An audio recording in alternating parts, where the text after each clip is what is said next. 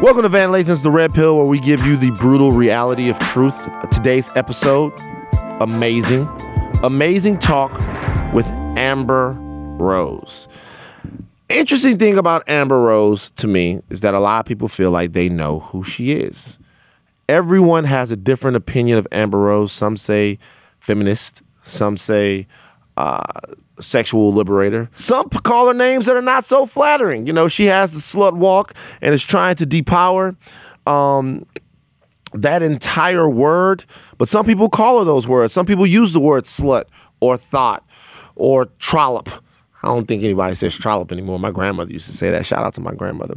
Uh, the important question to Amber Rose and to anyone that's putting themselves out there is how does she define herself? What is making Amber Rose do what she does? Her story, the entire thing. We're looking at somebody who was made a celebrity in this era of us not understanding why certain people are celebrities.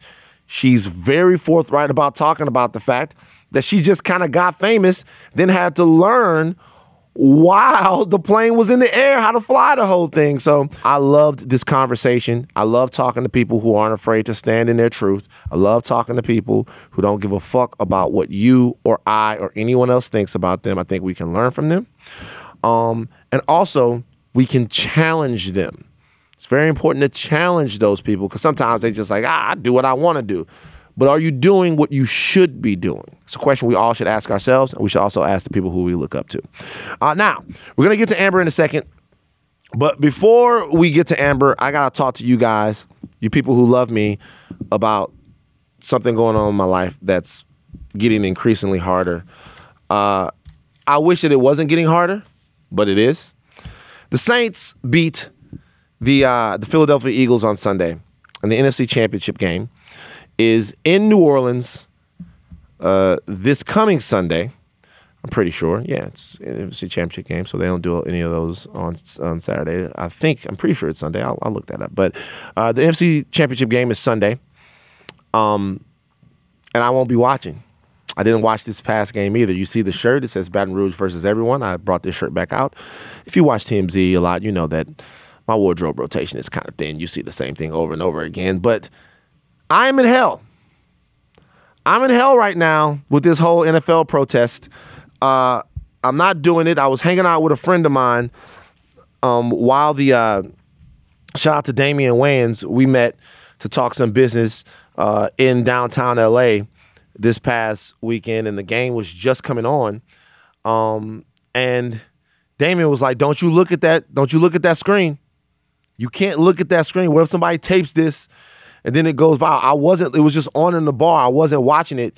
And then I proceeded to not watch the rest of the game that the Saints won. The Saints win on Sunday, then they go to the Super Bowl. I can tell you one thing I- I'm not going to be watching the Super Bowl. I'm not going to watch the NFC Championship game. I believe that the NFL is a racist organization. I don't want to support that racist organization, but it's tough. It's tough. You know, it's it's not easy every, there's a lot of people out there going, yo, man, I haven't been watching no football. I miss football. Like, I, I don't miss football at all. I'm just in my room on Sundays reading books uh, by W.E.B. Du Bois and Marcus Garvey and watching old Malcolm X videos and stuff like that. I'm having trouble. I'm having trouble with it. it it's, it's the Saints are really good. This is a test from God.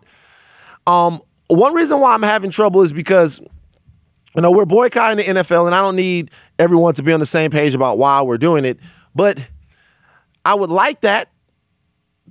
I would like for everyone to be on the same page about why we're doing it. That would be nice. I feel like I'm doing it for my own personal reasons, but it would be nice if there was like a boycotting the NFL sort of get together situation. If I could be around other people, like a support group for people that ain't watching what they've been watching since they was three years old. Understand this. And people always ask why a boycott of this magnitude is hard. There's one reason why a boycott of this magnitude is hard is because a lot of times we separate the NFL football from kind of what we are. Where I'm from, NFL football is a part of what we are. Watching football on Sundays with like my dad and with a lot of people, it's part of it. It's like like it's part of the Amer- the fabric of like what America is and we're not as much as we would like to be a part of that fabric. I knew who the Saints were before I knew who Martin Luther King was or Malcolm X was. I knew who the Saints were. My love of the Saints was taught to me around the same time I got a lot of other things like religion. Um, so for me to have gone all of these years and then all of a sudden be hit with the realization that the NFL is unwilling to treat some of our brothers the way they should be treating them, it's hard, man. It's hard to make that decision uh, not to watch something that you've always watched, you've always enjoyed, and then you watch your boys out there shining and you feel like you're not supporting them. Um, the question is, should you be doing it? And should you ever do anything out of habit uh, or any, even anything that makes you feel good if you know deep down it's going to at some point make you feel guilty or make you feel bad. What can you support? Um, how should you support things? And where do you draw that line? Uh, I'm not so sure if me not watching the NFL is making any difference uh, in anybody's life. It probably isn't. It's probably something to be on to, that I'm doing for myself. Uh, it's almost a test for me at this point. It's a test about whether I can be committed uh, to something that's hard to be committed to and something that I know is toxic uh, for concepts bigger than me. And the concept I'm bigger than me is talking about people who understand when you start discussing your plight. Colin Kaepernick used a peaceful protest to shed light on something that we all agree that we need to be talking about, uh, which is the treatment of, of, marginalized and oppressed people in this country. Um, and all he got from that from the NFL, uh, in my opinion, has been collusion, silencing, um, and unfair treatment. And I think that Eric Reid and his quote unquote random drug tests are another example of that. So if I know that that's the way the, the league would, would choose to operate at its highest levels, it's just difficult for me to continue to support it. Now, if we're going around calling out things that are racist, it's probably things that are racist, uh, entities that are racist. We know that there are all kinds of entities that are racist all over the place. And some people might say, Van, why don't why aren't you boycotting those as much as you're boycotting the NFL? My answer to that is the NFL situation was thrown in my face and I had a reaction and that and who I am right now is reflective of, of that reaction. But I'm not about to sit here and act like this is not hard. This is hard, man. This is a difficult thing to do. Like it's it's not like I don't I don't even know if I'm doing it right because like I'll I'll still check the score. Like, I, like I'll still I'll check the score of the game to see how the Saints are doing. I'll look at when the game is over, not at the actual game itself, but at the score and see what happened and be up on all the storylines and stuff like that. So I'm still invested in a way into the NFL. I'm just not watching or financially trying, attempting to not financially support it. Um, I don't even know if I'm allowed to say good luck to the Saints this Sunday or even say a who dat. I don't know how this is supposed to be being done. I don't know how I'm supposed to feel. If I'm supposed to feel indifferent about the game coming up against the LA Rams, a team that came in there when I cheated on the boycott and watched it earlier this year because I just couldn't do it. Uh, I don't know how I'm supposed to feel. But what I do know is this type of strife that over something as trivial as enjoyment. Remember, it's not like I'm on a hunger strike. It's not like I'm losing weight. It's just something that I enjoy. And if we can't put things that we enjoy to the side uh, for things that are necessary, we're going to have a hard time getting what we want here uh, in America. And I think that protection and respect for people like Colin Kaepernick who have put themselves out for us, um, I think that's necessary. I think watching a football game, even though it's something that you've been doing your entire life, I think that's just enjoyment. So sometimes all of this shit ain't easy. Kap, if you can hear this, I appreciate you taking that knee. I didn't know that you taking that knee when you did it was going to mean that I couldn't watch the Saints, uh, but it does. So That's the funny little jokes that life play on you. We're gonna get to Amber now, um, but I, I have to do it. I have to say it to everybody out there. Who that? For all of you guys that are enjoying the NFL, I don't feel any ill will towards you. I feel no type of way to all the players in the NFL that are talking, uh, that are playing and doing their things. You guys go forth. I wish you health and happiness. Unfortunately, I just can't do it. All right, man, I'm depressed now. Let's get to Amber. Peace. You you got a lot of you got a lot of ice on. Not really. Yes, you do. Nah. You got it. You got it on your wrists. You got it the ring. And Are then we you got on? the Are we on? Yeah, we're we're rolling right We're now. rolling. Okay. Because every time somebody sits down, Yeah. because almost everyone that sat in that seat is richer than me, right? and so every time somebody sits down and they stun on me, I gotta call it out. So Stop. you like that's what you're doing. I need to get my angle together. Like- hold on. What? What do you? so yeah, Just so you, kidding. you gotta you you wear a lot of you, you you got a lot of ice on, man. Not a lot. I mean, you because you're like in the hip hop world, you feel like you have to. Who's in the hip hop world? You're in the hip hop world. no. I'm not. I don't do hip hop. Hey, white people clap for Amber Rose. You don't I'm do hip hop, but you're part of the hip hop world. You think so?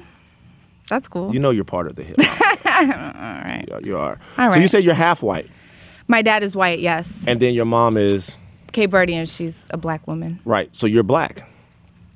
I am, and white. You're black and white. Yes. Yeah, people want to know because I asked like people what questions did you have for Amber Rose, and one of the questions was, is she black? Yeah. Do you consider yourself to be black? Okay, so let me answer that in a proper way because I had this question before Mm-hmm. and I didn't answer it in a way where people could understand. Right. So let's clarify this. Let's do that. Okay. Um, I was on Rosenberg's show. Rosenberg's one of my good friends. Yes, we. This is years ago though. Right.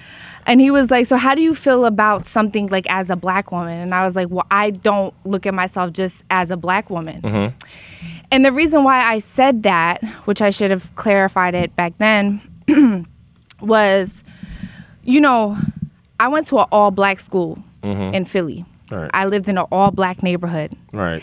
I was not treated like a black girl. So you feel like your experience wasn't that of a black woman. Right. Right. And I also feel like when I got into modeling and stuff, or even stripping at the time, Mm-hmm. um, I always found myself sticking up for the black girls Mm-hmm. because it was like, you know, a black girl would come in an audition and you know, I'm, I would be like, yo, she's fire. Right. Like, you need to hire her. I would like go to management or something. And they would be like, we already have two black girls, Wow. you know? And it was Even in the stripping business. always yeah, everywhere in the modeling business as well. Sure, I'm- She's too dark skinned. We have enough black girls. We just and I I found myself throughout the years just being like, this is really really fucked up. I don't have that experience Mm. as a brown skinned black woman. Mm-hmm.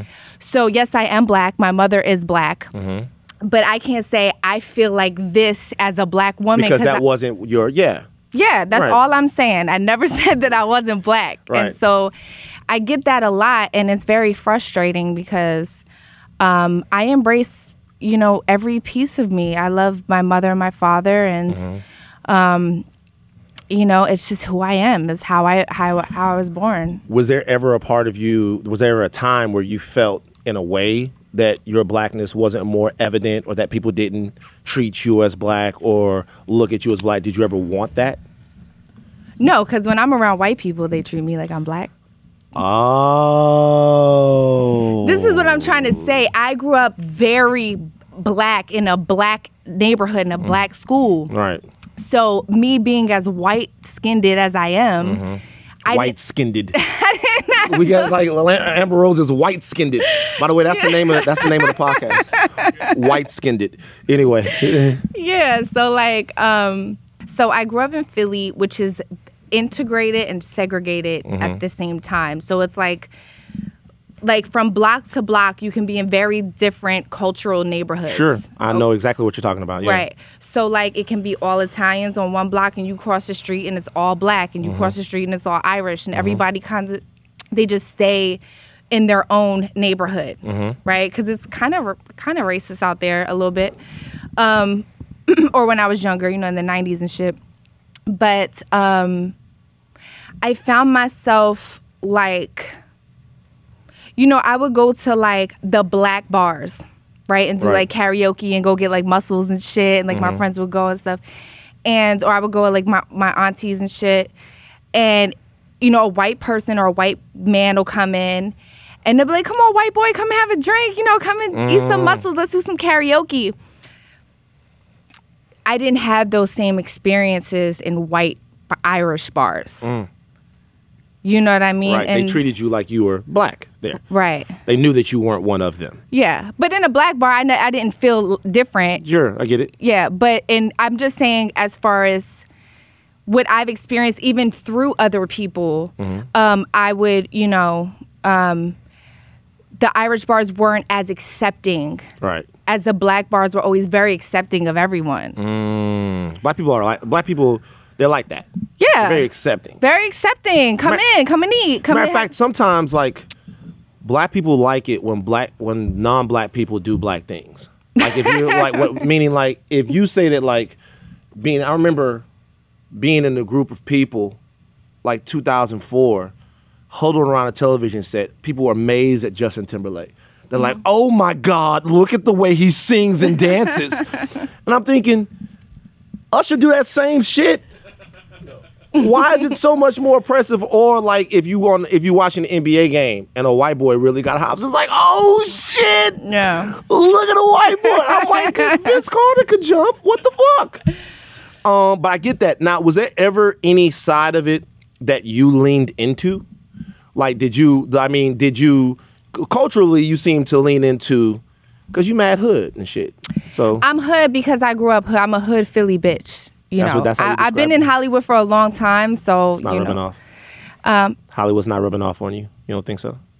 not rubbing off in a negative way. I'm just, you know, Mm-hmm. I'm not gonna fight somebody in the street because they looked at me wrong. Right. Right. You know, That's I was you- I was that girl in Philly because it Word. just culturally that's just how we're raised. You Mm-hmm. know, like for example, like if I have a problem with a girl in school or she has a problem with me, I would let my mother know, and my mother would take me to her house and tell her mother to come outside, and we would have a fair one. That's so fucking And that's just terrible. how it's just how it was. Like culturally growing up, it's just how it was. yeah, actually, that happened to me one time. Shout out to my homie Frank, who we became friends later. Like, it's not that I was scared of Frank. Let me just. all right, let me put this out here. It's not that I was scared of Frank. Okay. I was busy playing Nintendo. Yeah. I was on Mario Brothers. I was having a good time. Frank was outside popping shit. Okay. Everybody was outside, like, yo, Frank is out here popping shit. Van, you gonna come outside or whatever. I'm like, I'm busy. You know what I'm saying? Mm-hmm. You were My- scared a little bit. I wasn't scared, but you know, I was doing better shit at that time. Okay. My dad gets home and my dad goes, my dad and my mom. My dad goes, I don't know if you know, but it's a little nigga outside of my house mm-hmm. telling me to tell you to come outside. And Oh wow. he was uh, he was like, pause the game. I go outside. You know what happened? Frank, I know you listen to this somewhere. I washed the shit out of Frank. man. Nice. Nice. I fucked Frank up. Frank, Frank was really crazy. Frank was like half my size, and I was very upset. Though. So, but so I, I've seen that before. But you're a mother now. What do you think of that style of child rearing, where you force your kid into conflict like that? Because my my parents did it to me. They did it to my Well, brothers. I'll- I'll they did it to us. I'll say this. Mm-hmm. Where I was raised, I had no other choice. Mm. I couldn't go to school the next day. I wouldn't have no respect. Right. You know, and even if I would have lost, I still would have had my respect. It's Right. just culturally how we were raised in Philly. Mm-hmm. Um, my son goes to a very prestigious private school Oh, wow. in LA. I don't think he's Wow. going to experience those things maybe amongst his friends outside of school. He Mm-hmm. might want, you know, have a little scruffle or something like that. Mm-hmm. Um, but yeah, I mean, I'm still, I'm, I still have that hood in me where I'm like, you don't let nobody fucking hit you. You hit Right. them back. Yeah. You know, I still have that, and you know, um, my son's nanny, she's like, I don't. Sorry, I don't want to overstep, but I don't think that's kind of, you know, and I'm like, somebody fucking hit you, you hit them back. hit back. you don't let nobody hit you like that. You don't Yeah. let nobody take advantage of you or, you know. And That's an just- important life lesson, though. I, I think that That's how I sometimes people think that that's about violence. That's about setting limits for yourself. Right. You know, if someone does physical violence to you or does something like that to you, you return it to let people know you're not that motherfucker to fuck with. Mm-hmm. Right. Because people will continue to test you. Right. And if you always look to somebody else to fight your battles for you, you end up with a lot of. Well, and I tell Sebastian, I'm like, you know, you don't start trouble, you don't put your hands on Sure. nobody, but you defend yourself if somebody tries to hurt you. Mm. I have very extensive conversations with my son about his private areas, and you don't let anyone touch your private areas. I don't care if they say they know you, everybody knows you. Mm-hmm. You're famous, you're all over Instagram. Just because somebody knows your name doesn't mean that they know you. Mommy and daddy, Dee Dee, your family knows you. Right. You know, because we're out at the mall and they're like, Sebastian. And he's like, Mom, how do they know my name? Everybody knows you, little man. You know what I'm famous. saying? So I let him know just because they know your name, they don't know you. Mm. Um, but you know, my son is never really in a situation where he's not with me or his father or, Mm. I mean, except for school and you know, Raising famous kids. yeah. What is that like? We talk a lot about Amber. We talk a lot about Wiz. We talk a lot about Amber and Wiz. But we also, what we don't talk about is the fact that Sebastian, on his own right, like you said, is famous. Yeah. And a lot of these kids that we're seeing, um, all the Kardashian kids, Blue, uh, whoever else is out there having, they're, these kids are famous. Right. What is it? I mean, you're famous and you're obviously an adult. You can kind of deal with the fame. What is it like to have your son? Like, what extra steps beyond what you just said? What's that like? Like, people sometimes don't want they want to they want to talk to him. They want to talk to him. They want a picture with him. And I have to remind people like I know you're excited to see him, but he's a baby. Mm. And I'm his mother. And you don't need to be coming to talk to my child without talking to me. Mm. You know, they just get excited and you know and and I'll tell you I've I've had tweets and I've had comments like Amber's a bitch. I seen her in the mall or I seen her at the ice cream shop and she was really mean to me, but I'm a mother bear. You can't come and ask my baby for a picture. I'm not asking your baby for a picture. Yeah, they You may be know? not famous though. But I get it, but Right. then it's like, here, take my baby and take a picture. you know, and then it's Right. like I'm putting my baby in jeopardy for somebody putting their arm around him.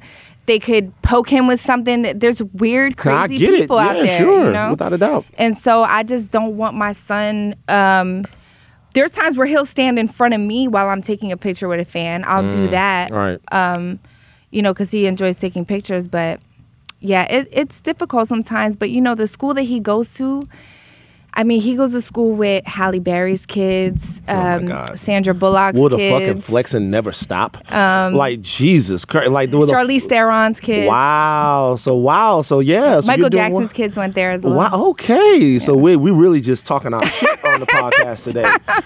These are the finest. But you got to be really smart to get into that school, and I'm proud of my son. You know, like going to a school like that. Like he is a black man. yeah. Um, uh, going to a school like that.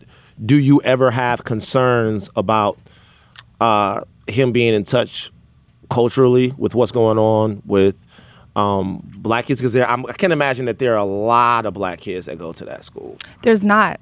Right. So There's what not. like how do you how do you sort of get him ready not to put, implant negative things in his brain, but how do you get him ready for what this society is going to be like with him being uh, having that brown skin?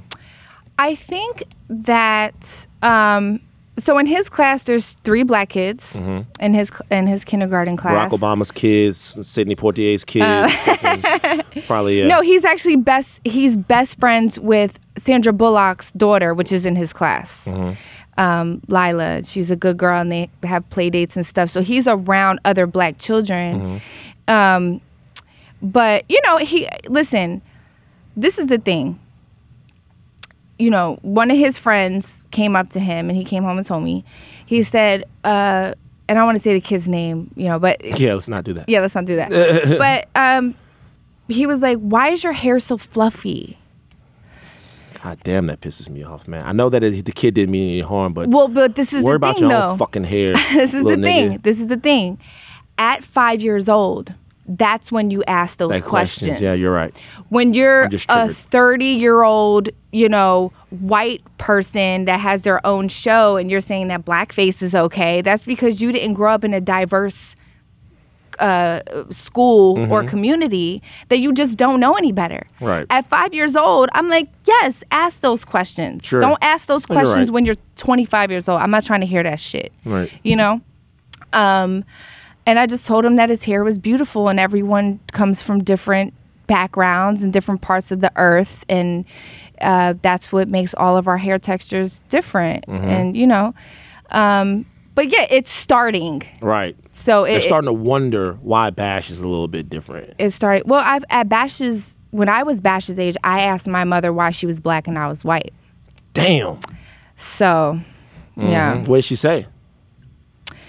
um She just went into it. She just kind of broke think it she- down. uh, yeah I know what my mama would have said. what Don't fucking worry about that. Like don't like don't like you don't ask me questions like this. Well, You a go lot in of there- the kids, as I got older, would my mother would pick me up from school, Mm-hmm. and you know they would tell me that I was adopted. They would be like, "You're adopted. Your mom's black and you're white. You don't look Mm. shit like your mom. I don't get it." And my mom has the big C-section scar, the old school Johns that go straight down the middle. telling you, real woman. Right? She's like, "I, you're my baby." You know, like so. Let me ask you a question. You sit here, um, Amber Rose, you're famous, you're rich, you have all of this stuff.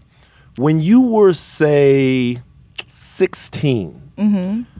did you see yourself being where you are? Yes, You did. one hundred percent. How did you see yourself getting there? I, you know what? When when the secret came out, Mm-hmm. I was like, been living that my whole life, Mm. and not not even knowing because, so like a lot of my friends that I grew up in Philly with, they, you know, my girlfriends would be like, oh my god, I love him, I want to have a baby with him, you know, 15, 16, 17. I'd be like, girl, I ain't having no kids, y'all not keeping me here. I'm gonna live in Hollywood, Right.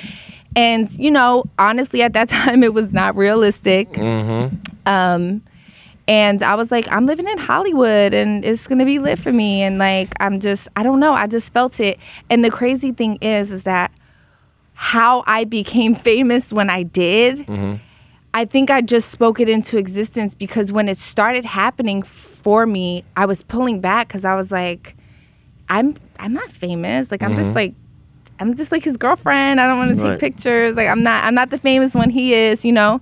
Um, And you you feel like that's how you became famous because a lot of because I remember I saw you in the video. It was like a because you stood out in the video because ain't nobody had a hair like that. uh, it was like a Ludacris. I know what them girls like. Yeah. Yeah, and then it seemed like right after that, here you come with this big celebrity relationship. Well, I think that Kanye's. I know that Kanye seen me in that video and then reached out to me from that video on my little Nokia phone. I was living in the projects in the Bronx, You were like, and um, Wow. he was like, "I want to fly you out to do my RoboCop video." Um, for 808s and Heartbreaks. And I was like, oh my God, this is Kanye. Like, yeah, of course. And just thinking, like, you know, I'm a professional model. I'm going out there to do a professional job with, like, you know, um, the most famous artist in the world. This is huge for Yeah. me. And I look like a robot. This is perfect. right. And um, long story short, I went out there and we fell in love and we were t- just together. Yeah. Yeah, And just then it was like boom. I never went back home after that. It was like yeah, you were you were everywhere. How what was that like? Like the the, the rush of fame? Because think about it. When you say the most famous artist in the world, the most famous artist in the world. At, yes, especially at that time. At that time, yeah. Yeah. Um, it was not good for me, Van. I'll be honest with you. Hmm. It was um, the only way I can put it for maybe people to understand is like having everything and then the next day having nothing. Hmm. That's what it felt like. It was just opposite. Mm. Um, I was not used to that lifestyle. I was not used to um, all the expensive things that I had. I was wearing. You wasn't used to sparkling water yet.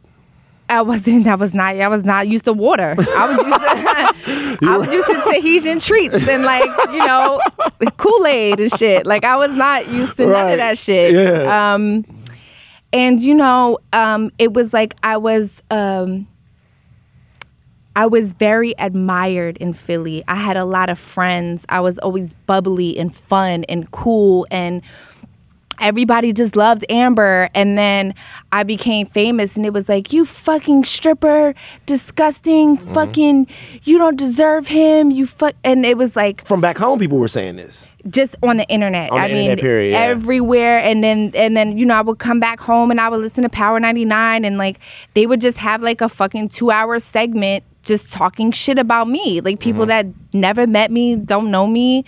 Um, so it was like I was I had this amazing life, poor but amazing.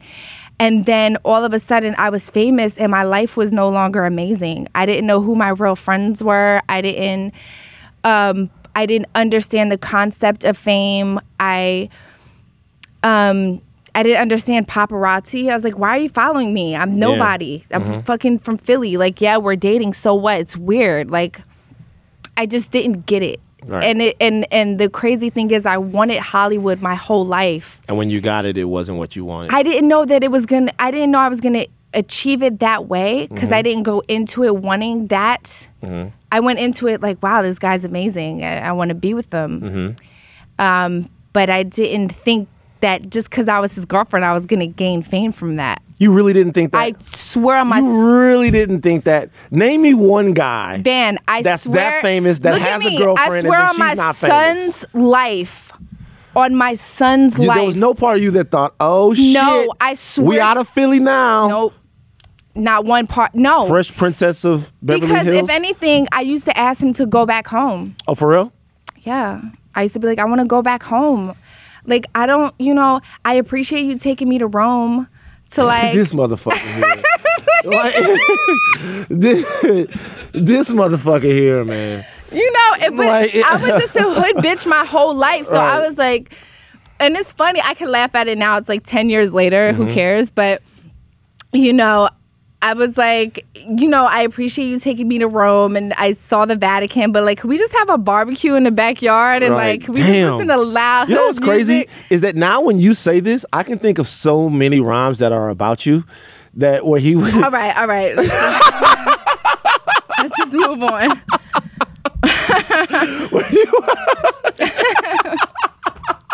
Because I didn't know who he was talking about. Anyway, um, uh, I don't know what you're talking about. I really don't. I really don't. But uh, but yeah, so all of that stuff it it, it hit you. it, it came pretty fast. yeah, it was a really. Um, I think from the outside looking in, it probably looked very glamorous and, you know, It was like exhausting for you though. it was very exhausting. And then all of a sudden, it was like, you know, I had a stylist and I had a uh, somebody assisting me and somebody, and it was just like, oh, I just want. Can I just go to the supermarket and get some fruity pebbles by But you can't anymore. I can't, and now I really can't. Now you really can't. yeah, I just kind of wish he did. You know, he would have warned me. That's all I'm saying. Yeah, I, you know what? I gotta be honest with you. I think that when people the the the more famous someone is, the more normalized that lifestyle is to them. So they don't really think there's anything to warn you about. They like they Right, yeah, that could be true. Like they get they get like I know people. You know, some of my homeboys that like are you know pretty famous, and they'll they'll be like, "Yo, we're going to the Laker game tonight," and I'll be like, "All right, cool." Well, where am I gonna meet you? No, no, no, no, no, no, no. Somebody's gonna call you with the instructions. I'm Right. like, call me with the instructions to go to the Laker game. Yeah, yeah, yeah. yeah. Right. Chill. Couple of minutes. Hey, Van, how's it going? So we're gonna have a car service pick you up. You're gonna meet us at this entrance. Go up to the top Yeah, you on the gold room floor, and I'm like, yo, what the fuck is going on? When I want to go to the Laker game with my brother, I Uber there. We meet by Magic Johnson statue. Wait we go line. to the fucking Right. game, and then we get it. But all of this stuff is like, it, it, it's just, it's totally different. But to them, that's normal. Yeah, and you're and you could be very right about that. That he he couldn't warn me because he didn't. He thought he was doing me a favor, Mm-hmm. and um, the beginning was very hard. Yeah. Yeah. Did you make a conscious decision to stay famous? Meaning because that goes away, right? It ends, everybody sees it, blah blah blah blah. No, I think you- you're famous forever once you're famous. It's just the level of fame that you have, right? Right. So like, But so there was never a time where you went, okay. Me and him, me. yeah, I and- me said no matter what, I ain't going back to Philly. So you, so you, but you, were- so because a lot of people ask that question Mm-hmm. because a lot of people say Amber Rose is always in a relationship with a famous guy. Yeah, but that's by default because I, you know, I don't trust people in my home that have nothing to lose.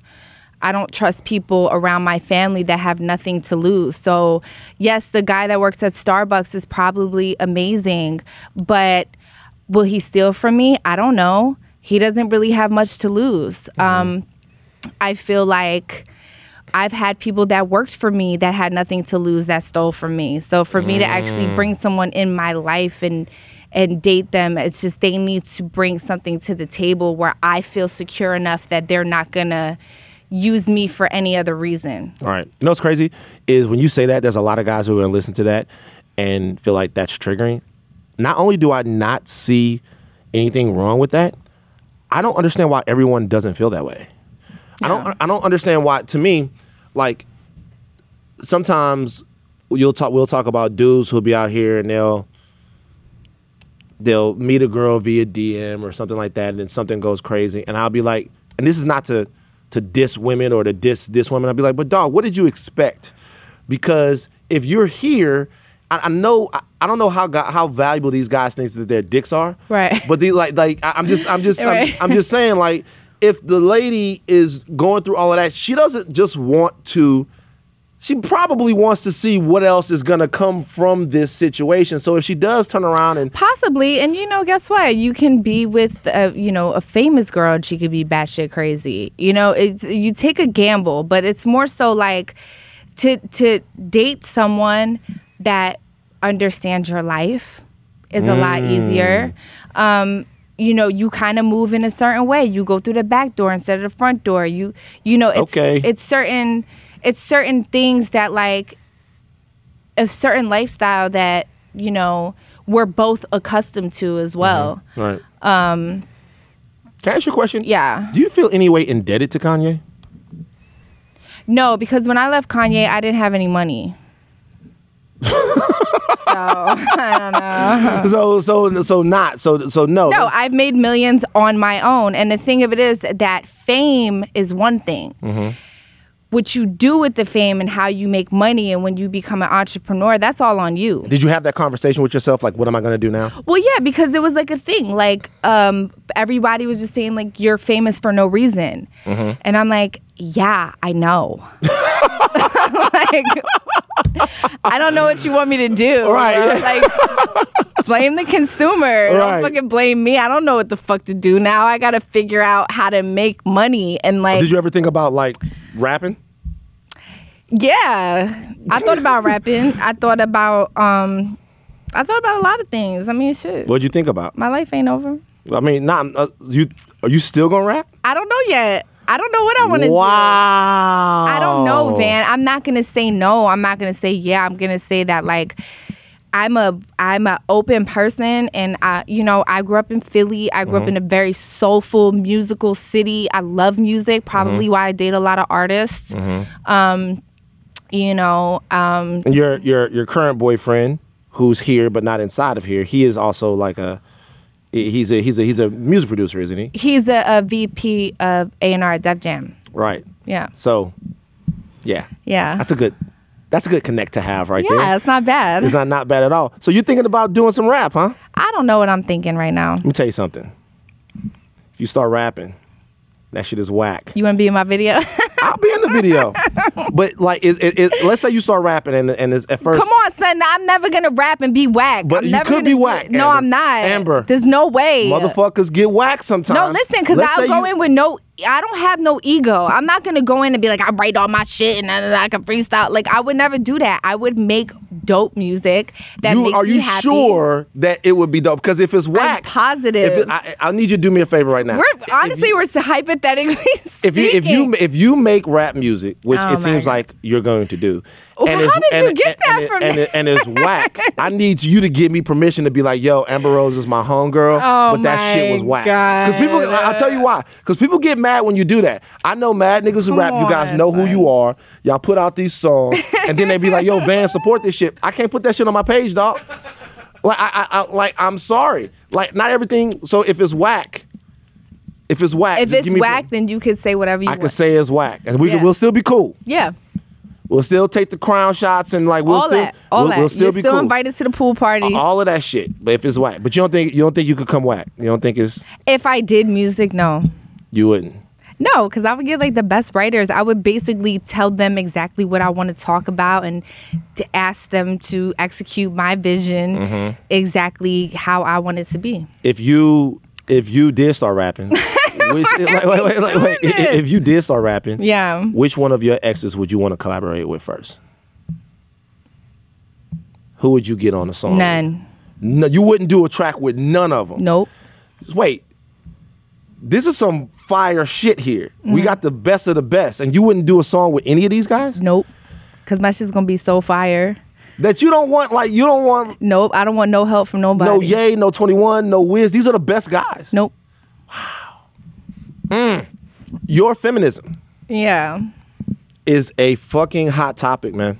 Is it? It so is a hot topic. Oh, how? It's a hot topic because um the brand of feminism that you have, Yeah. not a lot of people. Mm-hmm. First of all, you have a lot of people who are very supportive of you and understand exactly what you're doing. Thank you for that. But the a lot of people. Yeah. If you guys ever know the Amber Rose Slut Walk, first of all, I have a bone to pick with you about the Slut Walk. I think we've talked about this before. I don't know. I, I, think I brought this up to you before. Let me tell you my problem with the Slut Walk. So Okay. I live downtown. Yeah. It's a place downtown called Downtown Donuts. Okay, this, is, this is true. me This is a true story. Faces downtown. I don't know why all the sluts at the Slut Walk love donuts so much, but every year, Mm-hmm. every every Saturday, I go and I get some donuts from Downtown Donuts. Slut walk is on a Saturday. It's on a Saturday morning, Mm-hmm. and every year, you hungry motherfuckers eat up all the donuts, so I don't have any donuts. Yes, we do. like do. every I'm single year, that, every man. single year I get up and it's like this order is not available. This order is not available. Downtown Donuts closed. Y'all close the fucking shop. I now. apologize, man. It's not about you that day. It's about all the girls. So whatever. Oh, you know what I'm gonna over do? Cool. Get next, over it. Next next year, I'm gonna go buy up all the donuts from y'all. How see how you fucking That's feel? so not cool. Oh, I'm gonna buy them up, man, because I need my shit. Anyway, so hey, y'all slut walk people, stop eating up all the donuts from a nigga. um, I eat I eat donuts on one day a week. So listen, your brand of feminism or your brand of not even feminism but sexual empowerment, where you embrace words like slut yeah. and hoe Yeah. and all of that stuff like that. Mm-hmm. Um, I don't have very much use for those words, meaning they don't trigger me. Uh, they you're a woman, so they, They don't trigger you or you don't use them. uh, I probably use them, but it. What I mean is, if if I use them, it's in the context of, like, I don't ever say, "Oh, somebody's a hoe," because like that was You like, a goddamn lie. that was high school. Like, I really don't. Okay. All Yeah, right. like so that- high yeah, school. yeah, that- okay. that- oh, I have before, sure, but now it's like, come on, man. Um, like it, it that's kind of not even the way I think. Yeah. But embracing those terms turns a lot of people off. yeah. Like I ask people, yo, what do y'all want me to ask Amber Rose? And I'm gonna ask the wildest questions that they ask me later on. I'm so excited. But uh, but the question is, how do you look at those terms? Do you think that those using those terms Mm-hmm. to describe women is responsible because of the negative connotation that they have? What would you well, say I to think it's that say- irresponsible to have the words still in the Webster dictionary. Mm-hmm. I think it's irresponsible to um, allow people to call you those words in a derogatory way. Mm-hmm. Um, and, you know, I don't force women to embrace those words. I say, look, this is for me. And that can be for you. Just like, you know, I could I want to wear what, I, what I want. If you want to dress conservative, I'm not telling you to come to the slut walk and um, you know, be in fishnets and thongs. You can wear whatever you want. Um, but I feel like when I was being called all of those derogatory labels, by me embracing those words helped me get through a very dark time in my life. So it's very personal for you. Uh, yeah, and it worked for me. And I feel like if it worked for me, it could work for a lot of other women. Mm-hmm. And it's not for everyone, um, which is okay. Does know? the word slut have a definition? Um, in the dictionary it does? No, I mean to you. Because like you, you use the word, is there a definition of the yeah, word? to well, you? slut is just a derogatory label Mm-hmm. that men and women use against other women to um, down them for their sexuality or or down them for being confident in their sexuality or uh, making conscious decisions to do what they want in their life or not doing it. Mm-hmm. Because the thing of it is, you could be called a slut and not do anything at all. It's just the perception of you. Mm-hmm. So, slut really is not really like an actual definition because you can kind of just throw that on anyone. Mm-hmm. You know what I mean? Without knowing their personal or sexual background at all. So when you when you embody the word, then what do you feel like when you embody the word? When you accept the word and you use the word and you brand the word, what do you feel like you're accepting and using and branding? I'm taking the power out of it. I'm taking the pain away from it. Um, and like I said, that works for me. That doesn't necessarily work for other women. They feel like we should just banish all the derogatory labels. And like, yes, in a perfect world, that would be great, but it's not realistic for me. I don't think that um, rappers are gonna stop calling girls hoes and sluts. Um, Would I, be good though. It would be amazing. I It, mean, it would not not only would it be good, it's something that eventually Amber has to happen. Listen, man. Yes. But uh, I don't think it's going to happen. I think it's kind of like, It's gonna be hard to make safe spaces for our women if we keep doing that. absolutely. Absolutely. But, you know, it's like you either take the pain away from it personally or you allow it to hurt you. Yeah. And I'm not going to allow those derogatory labels to hurt me. So, you know, if I post a picture on Instagram and I'm like, I love my slutty ass in this Fashion Nova t- t-shirt.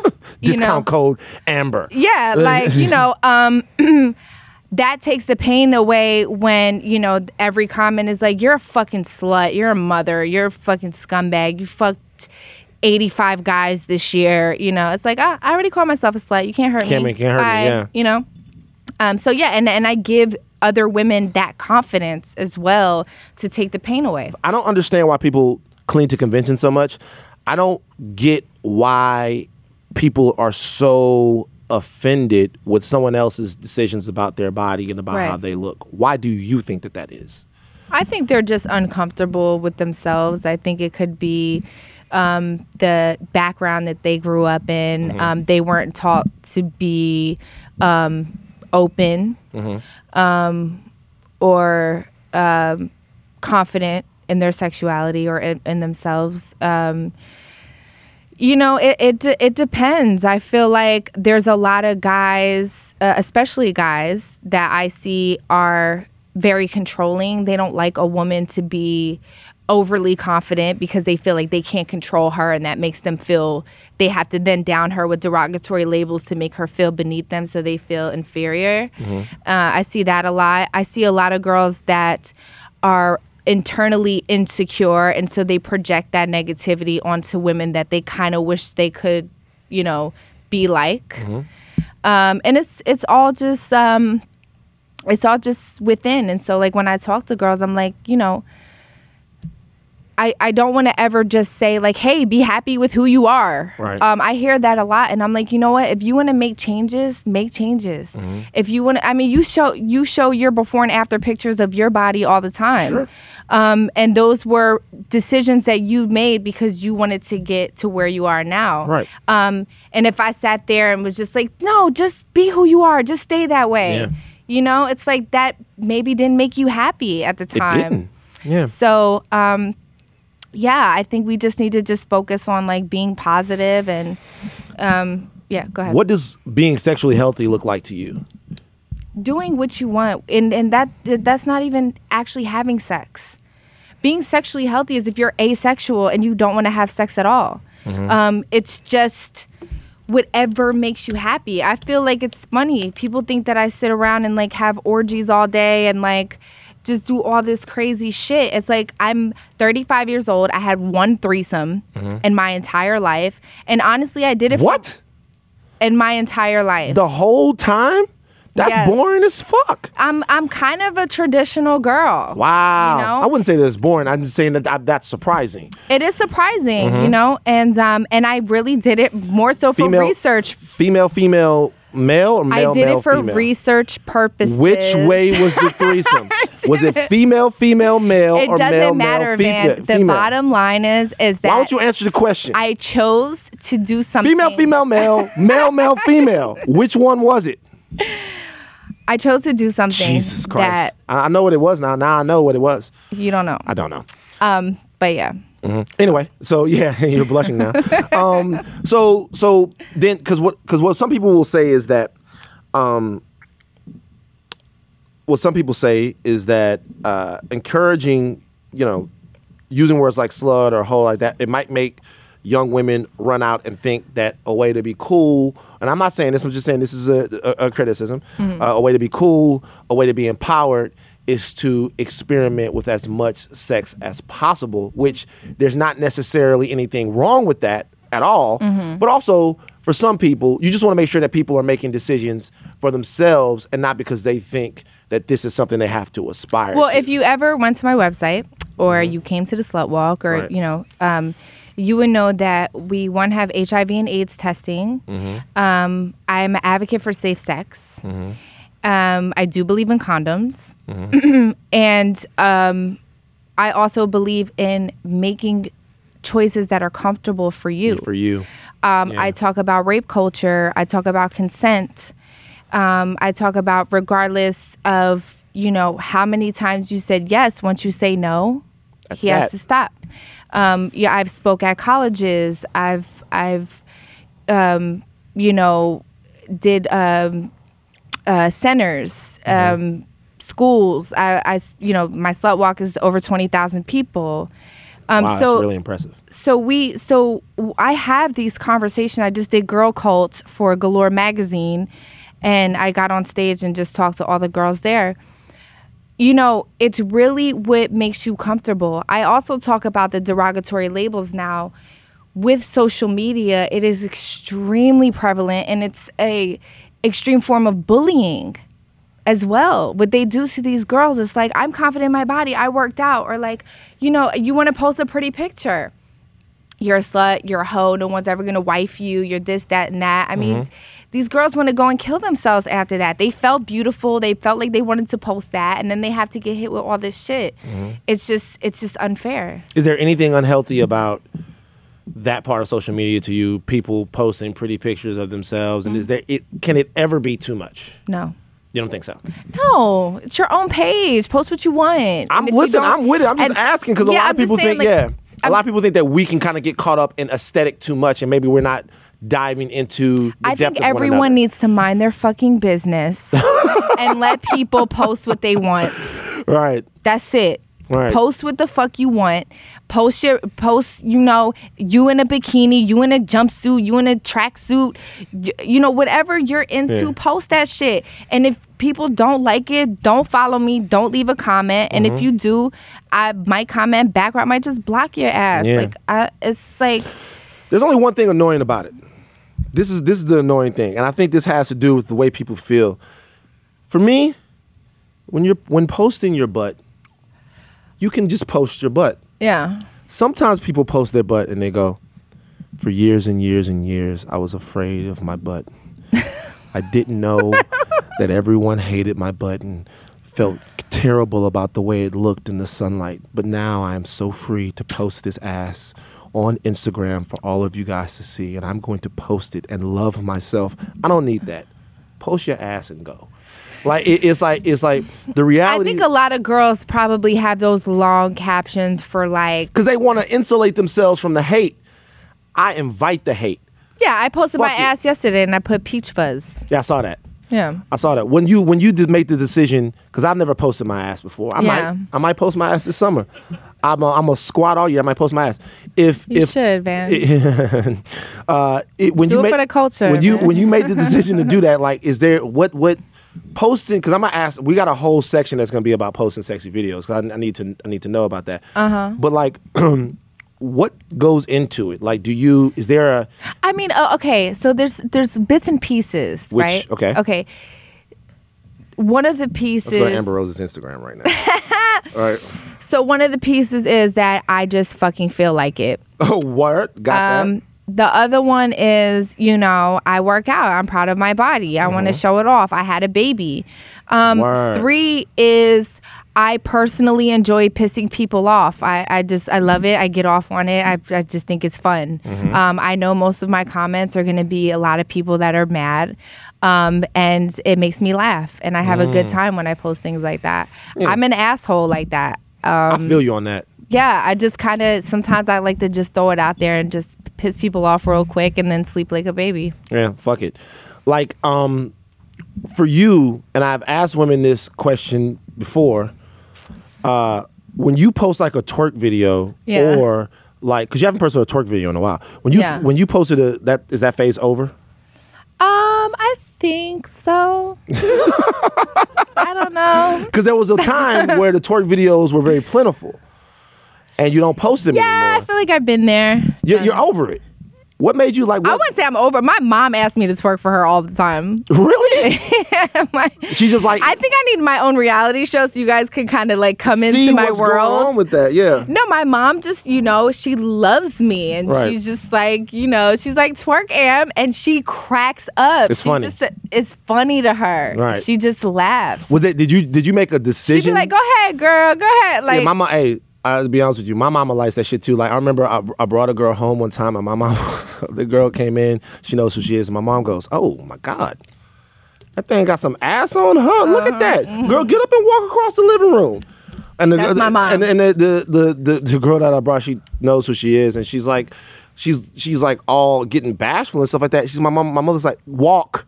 Because my mom has a big old ass, so see, so she appreciates that. Mm-hmm. Yeah. So you, when you you just stopped twerking one day, it was like a you just no, I still like twerk in the house and shit. Like, we'll put, around the house and yeah, we'll put on the music. You know, my house is always. I'm obsessed with City Girls. Yeah, so like yeah, so City Girls is just played through my house all day. Mm-hmm. And um and yeah, we just dance and like, you know, my security lives with me, my assistant, my mom, um, and my son. So it's just always a party. I mean, you've been to my house before. Mm-hmm. Yeah. It's like that all the time. yeah. Do you so like when you when you post a video, a sexy video, Mm-hmm. twerk video, or a picture, are you doing this with the conscious knowledge that guys are jacking off to that? I think it's fire that they're jacking off to it. Do you? Yeah. Because I asked. I'm what- not mad at it. So, but but do do you ever? Is that like the in goal and intent ever? no, I just do it because I don't give a fuck. Right. It doesn't gross you out to think that they are. I let me tell you something. Let me tell you something, man. I had my my friend June. He was locked up for like ten years, and um, when I damn. first came Nigga out, savage. when I when I first got on, Mm-hmm. um, I had did Smooth magazine, Remember it? and he told me that there was like a the Smooth magazine picture of me like crouched down like the Lil' Kim pose Mm-hmm. that guys were paying to use that picture all around the prison. Wow. And I thought it was fire. You thought that was fire. That's fucking fire. What, what, what- what's so fire about it? Because I, I often wonder, like, you know, because you tell a lot, you ask girls that question and they go, oh, that's disgusting. Guys are so disgusting. I'm like the only one. but, yeah, but you're think like, nah, that's dope. it's fire.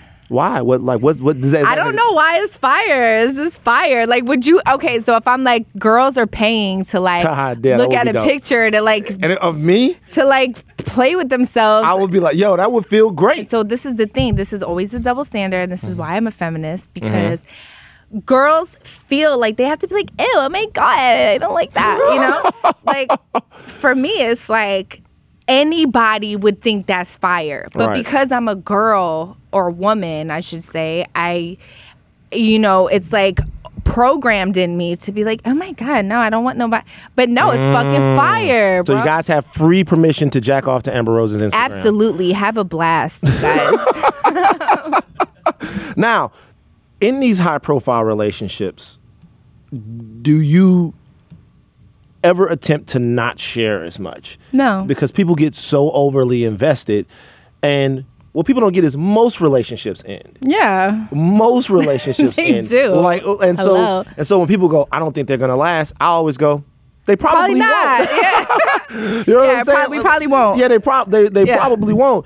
Um, But is there ever a part of you that goes, "This one I want to play a little closer to the vest, so people don't have as much to say about it out in the public"? No, space? because you know what? I, I I put it like this, man. If you can't deal with that, you can't deal with me. You mm. know, and I and I find that it's very hard to date me mm-hmm. for those reasons. I was actually just out with my boyfriend um, on New Year's, mm-hmm. and you know he's the the VP at Def Jam, and you know uh, he's not famous, but he has an amazing job. He's a great guy. Um, but yeah, I'm at this club and a very, very, very, very, very, very, very famous man was there. And, you know, I'm, I'm, you know, chilling with my boyfriend and he's kind of like sitting and I'm like in between his like standing up and um, kind of just, you know, bobbing to the music or whatever. And the guy, the very famous guy, comes behind me and he goes like this to my shoulders. And my boyfriend was like, this, like, fuck out of here Like, flicked his hand. flicked his hand, one of his hands, Yeah. um, off because I guess he didn't see the other one. And you know, it was like, Tense moment. I, and I never met this guy. I Oh, you don't know him. You I don't know, this dude. him, no. But he was low key trying to shoot his shot with me, Yeah.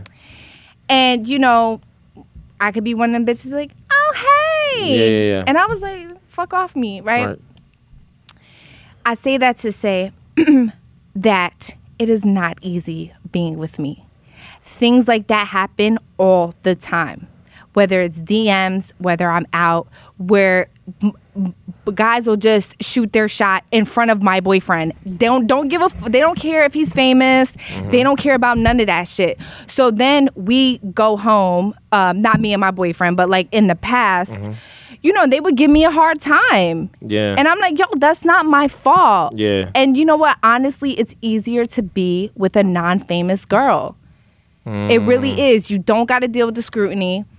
You don't got to deal with, damn, uh, what her mouth tastes like fucking so and so's dick. I mean, they they're mean. People are really fucking mean, and it's just like, it's not easy to be with me. It's much easier to be with a regular girl, a non-famous girl, and so I feel like that has always been my problem and in my relationships that it's just not easy being me as a person i'm cool as fuck Right. everybody will tell you that but the amber rose aspect of me is just not easy Is there ever a point? Do you ever get disappointed in them? Like, do you ever go, "Yo, I wish you could be a bigger person and, and, and like deal with this, like I'm worth it type of situation." yeah all the time but i also can't get mad that they can't mm-hmm. Do you see yourself ever finding the one guy that you spend the rest of your life with?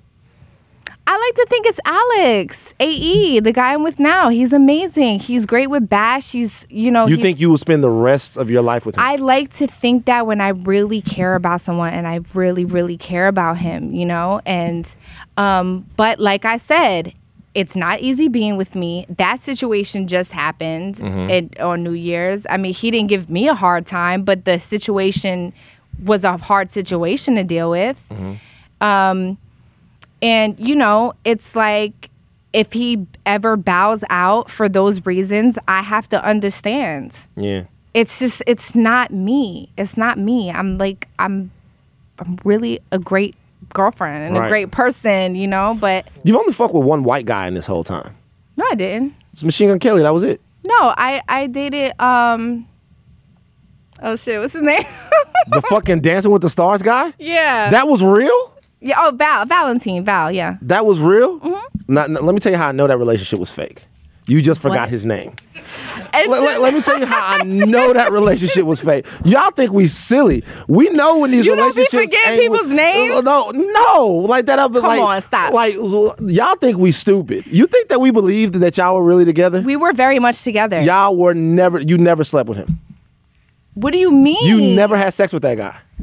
you're talking about val Nigga, me and Val were together for like six months. We You- dated for like six months. It never- wasn't like a long term crazy thing, but he's a great guy. you, We- I'm sure he's a great guy. True or false? You slept with him? No, because was, I, if I'm with somebody for six months, I like to think so. Let me tell you something. Amber Rose on, is stop. Amber Rose was in a relationship for publicity. It happens. It's okay. I don't don't I don't do that fake shit. I'm not a you- fake ass bitch. But I don't you do, um, doesn't mean that you're a fake. no, I don't bitch. do publicity anything. You forgot his name. have I ever called T- ask Harvey? Have I ever called TMZ to come and follow me anywhere? Oh, I wouldn't know if you had, and you never have. By the way, Never. Fact, fact. A lot of you have. I'm not. I'm not. I'm not. I'm not. I never, I'm ever, ever call TMZ to follow me. I don't do shit for I'm publicity. Not at all judging people who have because some of your favorites have. You probably know who they are, but like it. But you never have. That's not how you get down. That particular No. time though, that was a fake relationship. It was not. It You was forgot not. his name. I forgot because it's like when I'm doing an interview, I got a lot of things on my mind. I like when we're talking, I'm still studying on things that I want to talk about, Mm-hmm. and when we're done this, so like I, I have that type of brain, So you. So you. You do. and I didn't forget his name. It was just You were we like, what's that nigga from Dancing with the Stars? Okay, first of all, That's what you said. You were like, like, man, no, you I were was like, you was like- joking. You was joking. jo- you forgot his name.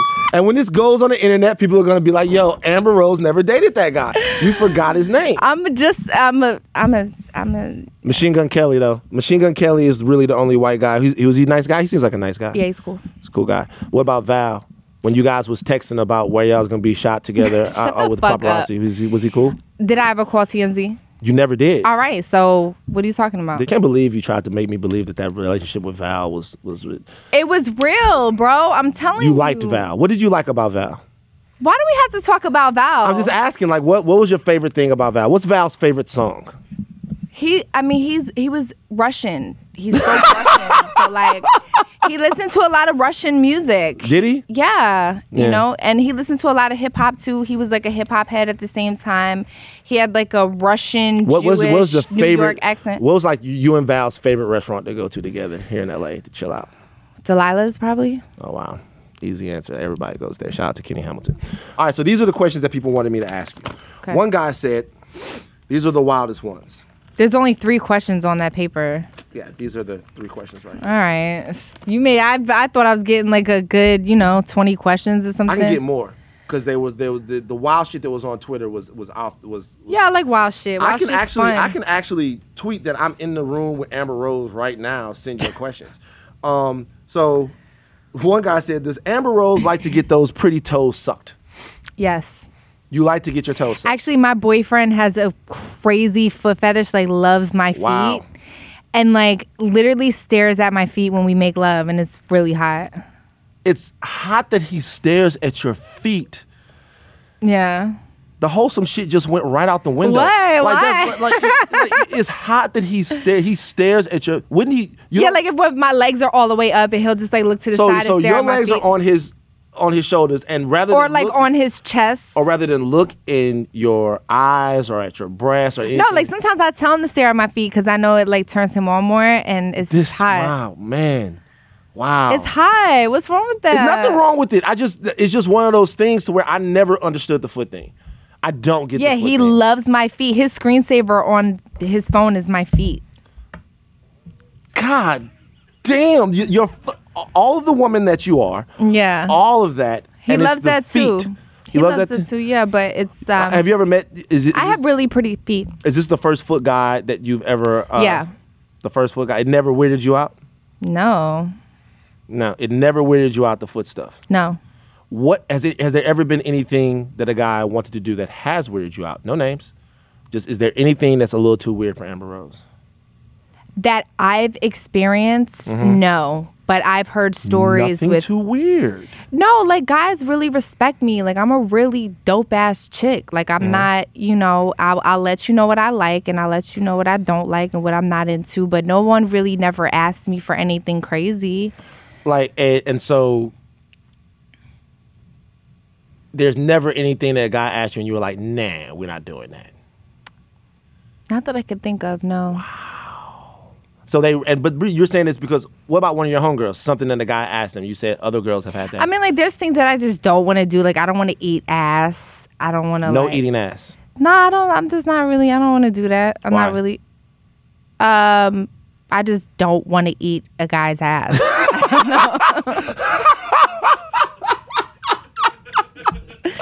um, yeah, so But that's like a, a big thing now. it's like a thing. It's like a thing. The- And then there are never guys that ask you to do that. No, No, no one They ever. never like even move the because it's like techniques. Sometimes they you, they move the ass towards your face, like they try to ride up. Yo, like- relax. I'm just saying. Nah, Uh, relax. um. All right. Cool. Do you have a problem with the ass eating the other way? um, I don't really have a problem with it. I don't really enjoy it. Interesting. Yeah, I just it's. I really don't like head like that though. What do you mean? I don't like receiving head like that. It's not great. Interesting. Yeah, and it's funny because You have a very masculine energy. what? Like you, like you No, have. I a- don't. Like you, like you, like you do. Like you have. Like it's like it's like you kind of like a. You're. It's like Well, I'm a pansexual, so maybe that's it. I don't know what these terms mean. What like what does pansexual mean? Uh, that means I will date anyone. I'll date a girl. I'll date transgender, non-binary, male.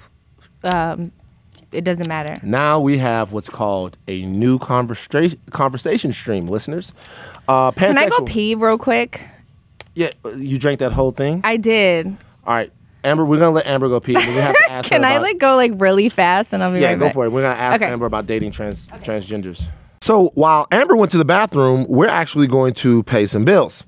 Uh, this week's episode is brought to you by Blinkist. Today's age, it can be hard to find the time to sit down and learn more, especially when the likes of social media can be so addictive and time consuming.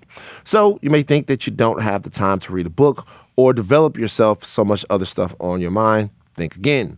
Blinkist is the only app that condenses thousands of nonfiction books into the best key takeaways and need to know information. You want to get smarter, you don't have to devote all of this time to it. Blinkist helps you out. You can read and listen to these joints in just 15 minutes. 8 million people are using Blinkist right now, and it has a massive and growing library from self help, business, health, to history books. I like Blinkist. It's like, once again, a lot going on in life for me right now, all over the place. Um, so, in less than 15 minutes, or I need to be armed with all of these factoids and the knowledge that, you know, make me a productive member of community, the media, and this struggle. Blinkist helps me do that. It also helps me move on to the next thing. Uh, talking about being more intelligent, more informed, a more healthy me, mentally and physically. I love reading about how to repair your mind and your body, and I can do that on Blinkist. For me, right now, I'm really into the Four Hour Work Week by Tim Ferriss. That's on Blinkist right now. I got into that book because I'm desperately interested in how to design a lifestyle that's not stuck in this nine to five monotonous back and forth. And that's one thing uh, that kind of helps me do that. So that's uh, I was able to do that. Didn't have a lot of time to devote to it. Blink has helped me out. Um, also, the real to be honest with you, the power of habits by Charles Duhigg is a self improvement book that I'm really into right now. I got it on Blinkist. It's dope. Gotta try Blinkist, man. Sometimes you don't want to dig all the way in, but you want all the knowledge. Blinkist helps you do that. Right now, for a limited time, uh, Blinkist has a special offer just for our audience. Go to Blinkist.com slash P-I-L-L to start your free seven-day trial. That's Blinkist, spelled B-L-I-N-K-I-S-T. Blinkist.com slash pill to start your free seven-day trial. You are back. So, pansexual. Amber Rose would, would would date anyone. You would date a transgender. Yes. You would date. I've dated women for years. Um, I've dated uh, a trans um, female to male. Female to male. Yeah. Interesting. When was this? Uh, probably right before I met Kanye. I was with two. I was in a long term relationship with a woman, and then I was with. Um, I don't want to say their names, so. Sure. Uh, and um, and my my transgender lover was after that, and then I met Kanye. So, I wasn't with a guy for a long time before that. Was is, and was there any ever ever any time where you just thought you weren't into men anymore? No. You haven't dated a woman in a while now, though, have you? No, I feel like the last girl I dated was Rosa Acosta. It was like it was a while ago. That was real. Yeah. S- seriously? Yeah. I didn't know that that was real. See, I, I mean, it wasn't that I didn't know that it was real, but like I never really that you guys. I didn't know that that was ever something that like you guys like were kind of putting out there. We we didn't put a lot Yeah, I out there. heard about it, but like, because there was a lot of barbershop talk about that one. Like it, there was a lot of barbershop talk about that, one, but I never know that you guys actually had dated. Yeah. Interesting. Mm-hmm. What's she up to now? She's good. Still stretching. She's doing good. Still stretching, still working out, still doing her thing. doing her thing. Good for her. Uh, so, uh, why do you think it's so hard for people to? Because we talk about sort of the normalization or the integration of of transgender Americans into our society, but I think that Laverne Cox and some other people have actually called out men who said that they wouldn't date a transgender female. Right. Um, why do you think that's so hard for so many people? I think it's a stigma that um, that's programmed in us either through our families or through society growing up. Um, it's frowned upon. Um, see, I believe that you can love anyone and kind of look past like the appendage or the the private area. If you could just look past that and look at the actual person, um, I think this world would be a better place. You would date a, a transgender i- in the future? I I mean, I would date anyone. You would date anyone? anyone anyone that i can look at and be attracted to and and love their spirit and they make me feel good yes i will date transgender any it doesn't matter Hmm. That's interesting. I mean, it's not interesting. Because, it's interesting because I remember one time. So there was a there was a lot of uproar about you know some things that were said about transgenders transgenders last year, and some of the girls that I knew that were very upset about it. I asked them. I said, "Would you date a man that had dated a transgender female before mm-hmm. you?" And these women who are very enlightened, incredibly enlightened, very liberal women, all of them were like, no. well see that's the thing so it depends you And they know were so mad about these comments that were made about the transgender community. Right. But there was still a kind of a sticking point well there. i i don't it, it depends on where that comes from right because it's like ew they're transgender i i don't want to date a guy that they you know if it's like an ill f- factor um which is fucked up or it's, Is it fucked up? uh i i think so You think it's fucked up to not want to date I think it's someone just- that wasn't it- born the sex that your preference is? Okay, but so that's the thing. This is where things get a bit complicated, right? Because there's a lot of guys that love transgender women, right? And they're, you know, society will call them gay. Mm-hmm. Correct? I mean, I don't call them gay, but yeah, What do you what would you call them? I don't know. I mean, if you if you There are men that like women. they, they're men that like women, do these women have penises? Sometimes, yeah, maybe. it's this is my thing, and I am going to completely talk about my ignorance right here. Okay. If it like I, I guess you're you're in a heterosexual relationship as a transgender woman, but if the individual has a penis, Mm-hmm. that's at least kind of gay, right? Like I mean, No, like not so not being- not to offend anyone. I'm really no, just no, kind of working through these things. And like, listen, uh, we and, and and listen. Everybody that's watching needs to know that it's all about education. Yeah, I'm if really- we don't yeah, have if we don't educate, we can't get mad at people for not knowing. Okay, Yeah. let's just put that out there. When you are gay and a, uh, gay male, Mm-hmm. you like guys, which is another gay male or a straight male or just a male. right, and the general. masculine energy and everything Ma- that comes very with that. masculine energy, very male on male energy. Mm-hmm. Um, there's even gay men that date transgender male to um, excuse me Female to male. Mm. female to male. Um, because just because you're transgender doesn't mean that's your sexuality. Wow, that's right. Well, I, I knew that, but what I'm saying Yeah. is, if you're transgender and you still have your penis, isn't that like a huge part of sexuality? what you have? That's the thing. Like, there's a lot of guys that are attracted to the female figure, but love the fact that she still has her penis. That's like the sexy part about it that they get all this and then still the penis as well. Um, which is really cool. So, you know, it really it really just depends. And like I said, if they're saying it for the reason like, Uh, I don't know, that's just kind of weird, then mm-hmm. whatever, that's on them. But if they're saying it like, I don't know if I gotta compete with that because that's what he really likes, and mm-hmm. then you know I have a vagina, I can't give him maybe what she can give him. I understand that. You know, it all it all comes down to preference. As long as we're not belittling people for who they are, then Yeah, I think that's the thing. I think that for for me, it's I, I want a society where everyone feels completely okay to be who they are. But I definitely don't want anyone to feel like, for example, if if you're saying if if a if a guy says um, that it's probably a little bit too much for him to date a transgender female. Uh, I mean, he shouldn't be shamed for that. yeah, I think that that's kind of it's preference. like, you- and maybe there'll be a time where that's not the thing, but where, where that kind of, but like for me, that would be something that that wouldn't happen. You know what I mean? Well, well, Van, listen. There's a difference between preference, and there's a difference between you know, um, Bigotry. or yeah, or just treating people like shit for for who they are. It's just not. It's just not nice. Do you feel like you're doing your life's work?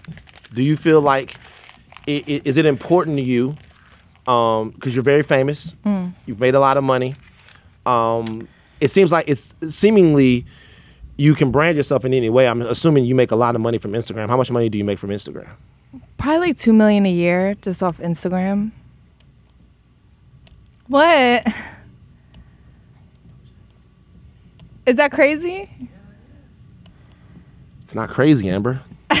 Just say there's girls that make more than two million a year. I make like two million on Instagram a year. Yeah. Situation where a nigga went to college and bought into the whole bullshit, and Amber is making two million off Instagram.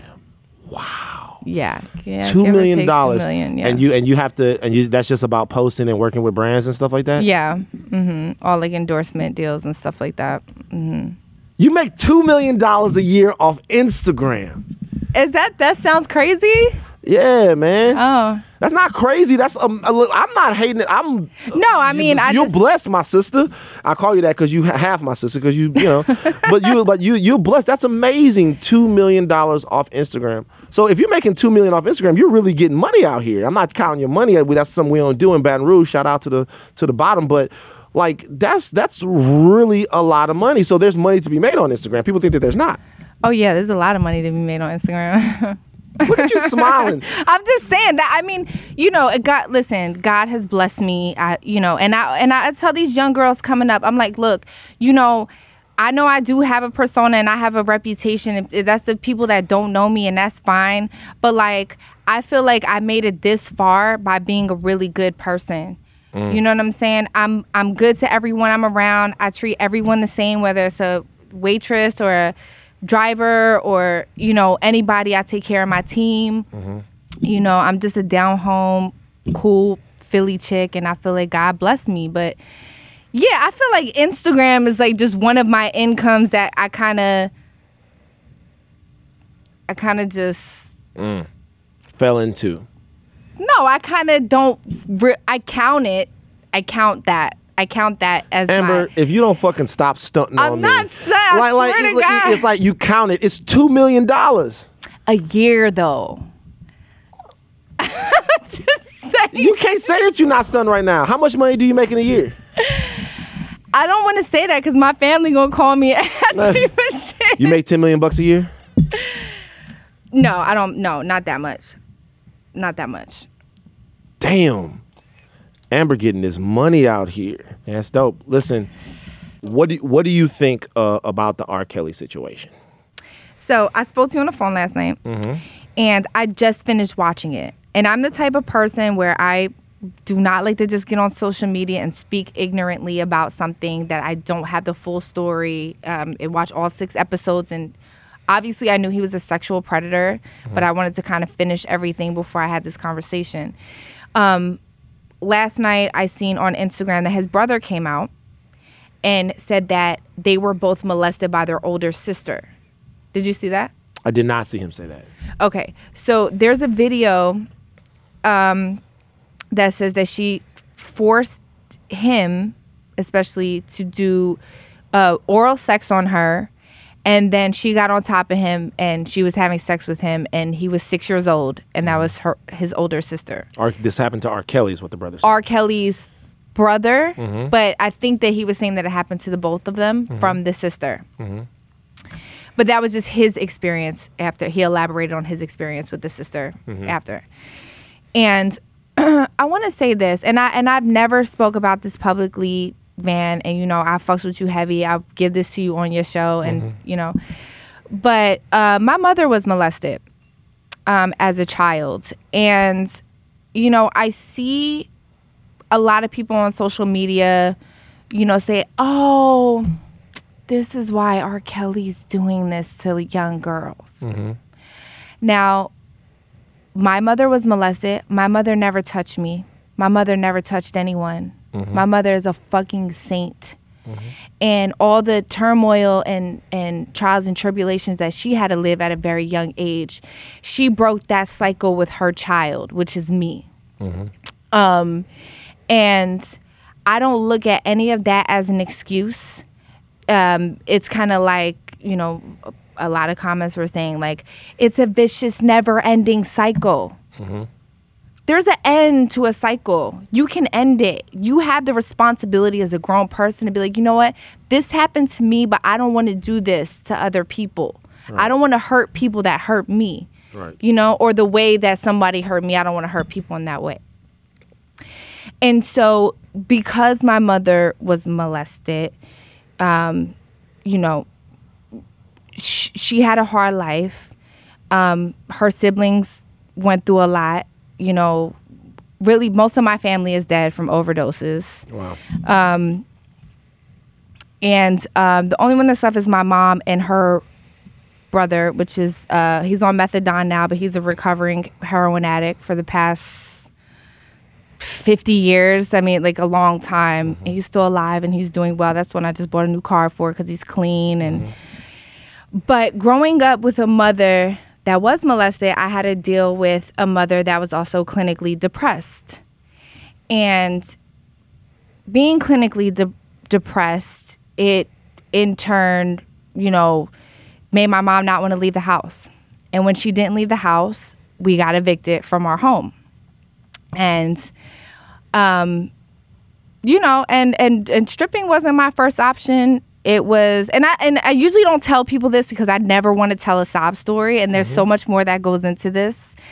Um, but it coincides with what happened with R. Kelly and like the question that you asked me. Um, you know, I tried selling drugs. I tried selling crack in my neighborhood, and they were like, "No, you're The gonna get drug get dealers wouldn't let you sell drugs. no." They said I was gonna get robbed. I was a girl and I was too pretty, and it wasn't gonna happen. So what I did, I would bag it up for them. I would weigh it and I would bag up the crack rocks for them. And they would throw me some money. And then, you know, I was making a little money off of that.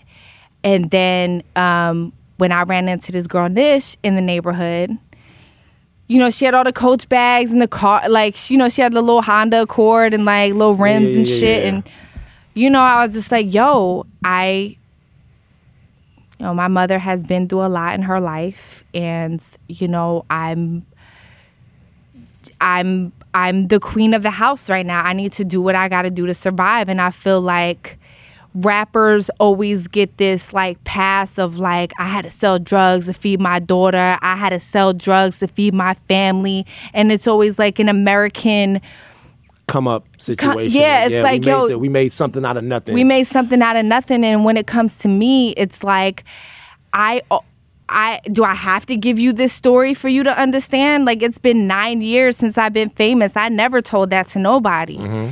You know because i just feel like yeah i was a stripper and i did what the fuck i had to do to feed my family and you know that was kind of always my thing. Like but yes it was it was a, a, a hard time in the beginning um, and I became a stripper very young, and I made that decision. My nobody in my family put that on me, and I don't really think people understand how hood I grew up. I don't think they understand really where I'm from.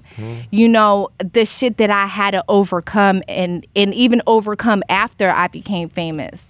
My life has not been easy and I don't want anybody to ever feel sorry for me because I do what I got to do. This is the time to just let people know like it did push me to to that limit to go and fend for my family based off of things that happened before I was born. Mm. Um, and I'm the only child from my mother, so you know, Is I- it is it is it a portion of your life now that you would really like to put to bed for good?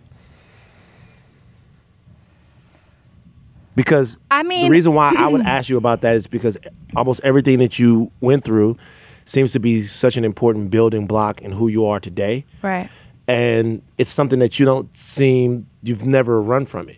You know what I mean? Yeah. And so being that you've never run from it, I wouldn't think that it's something that you'd have an issue about it being brought up or even have a feeling about it either way. But is that something and we all have But I mean, I just feel like every time it's like, yeah, I stripped, I loved it. That shit was fun. I missed the money falling on my body. I fuck, cause just I just get ignorant after a while, man. I'm just like, yeah, I fucking love that shit. It was everything I ever wanted. I miss fucking swinging on a pole Mm-hmm. because I'm just at a point where it's just like, bruh, I I yes, my life was hard. Like every other poor person in fucking, you know, inner city in America. But then, you know, it's like, I really don't want to say that because guess what? I've been to Africa and African people will get mad at me for saying this, but it's a lot worse over there. Yeah. It's a lot fucking worse. for a lot of people, a lot For of a lot of Africa, people. for a lot of wealth in Africa, but there's a lot of people in, over in Africa. There's a lot of well. people that will never live that poor in the United States. Yeah. Okay, so let's just put that out there. Yes, there's people that are doing Lot of good wealth in in Africa, yeah, but- in, in Africa. But So, you know, it's just like it's like yeah, I did what I had to do, and then you know, after a while, I did enjoy it because I had a lot of friends, and it was like Sure. I get to dance to my favorite song that's out right now, and you know, I get to get pretty and get my hair done and do my makeup and have a cool glow in the dark outfit on, and you know, it's like a party it every was night. performative. Yeah, it was Yeah. fun, you know? But I think like I think like maybe I want to just um do my own show about my life. You know, like really talk about like everything and not like a reality show, like really talk about really what I've been through because nobody really knows. Nobody will ever really understand because I just never say it. I just be like, yeah, y'all don't like me. Y'all think I'm a whore. I was a stripper. I used people to get fame and I'm a gold digger. Fine, whatever. Let me just have a slut walk and say fuck you to everybody. It's How the fuck you a gold digger? You making two million a year off Instagram? I'm saying initially. Oh, know? I'm like Jesus Christ.